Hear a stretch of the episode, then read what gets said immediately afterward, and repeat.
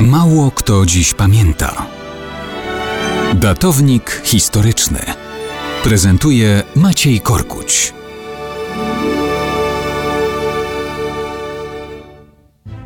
Jakiś czas temu mówiliśmy o tym, jak król Francji Karol VIII zabił się uderzając głową w ramę drzwi wejściowych w zamku w Amboise.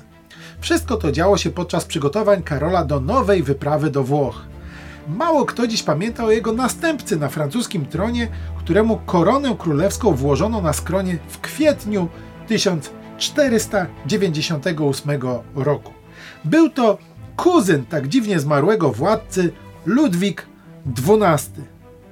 Ten wojen włoskich bynajmniej zaprzestać nie zamierzał. On już nie tylko chciał odzyskać królestwo Neapolu, ale uznał się także za dziedzica Mediolanu, którego władca Ludovico Sforza najpierw był dla Francji sojusznikiem, a teraz stał się wrogiem. Wszystko szło jak spłatka. Popracował Ludwik XII na niwie dyplomacji. Zapewnił sobie wsparcie papieża, dogadał się z Anglią, Hiszpanią i Wenecją. Wtargnął do Mediolanu, obalił Sforcę i przyłączył nowe terytorium do Francji. Genua sama się oddała pod jej opiekę. Królestwem Neapolu postanowił podzielić się z Hiszpanami. Same sukcesy? No, bynajmniej.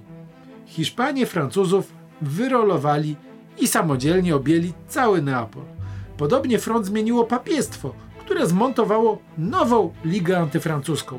W Mediolanie ród Sforców powrócił do władzy, Genua także się wyswobodziła. Szwajcarzy zaangażowani w ligę antyfrancuską uderzają na Burgundię, Anglicy też zaczynają wojnę. Czyli co, popularność króla teraz leciała w dół?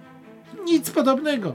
Mimo tych porażek, zaangażowanie Francji w wojny włoskie cieszyło się popularnością, bowiem bogate włoskie miasta cały czas były źródłem niekończących się łupów.